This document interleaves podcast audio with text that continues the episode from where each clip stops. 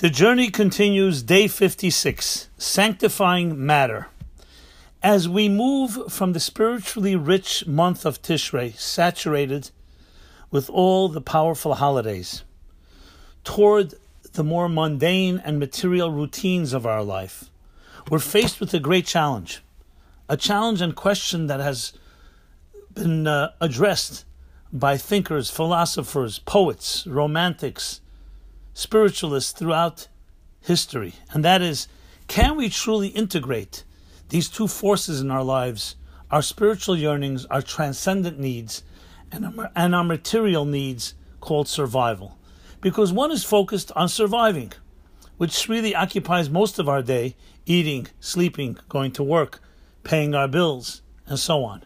And the other is transcendent in nature, looking for something that is beyond the mystery of existence. Some of us experience it through music or art, through travel, through literature, through romance, through love, through spirituality, through God, through faith.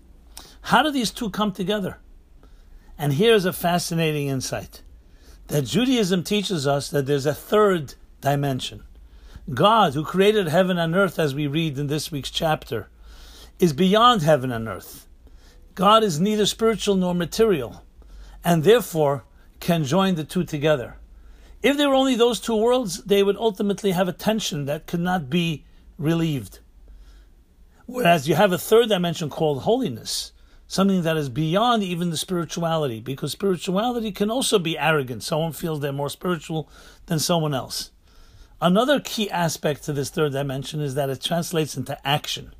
It's not just spiritual meditation, that you can achieve more through an act than you can through the greatest meditation. So, how do we relieve the tension between matter and spirit?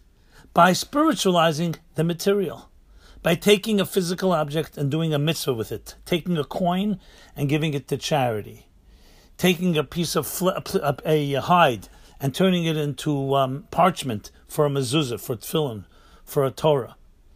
Taking the material world and turning it into something spiritual. So today, as we continue the transition from the spirituality of Tishrei into the materialism of the following days and the rest of the year, let us choose and focus on doing something with the material life that you live and spiritualizing it using that third dimension of sanctifying matter.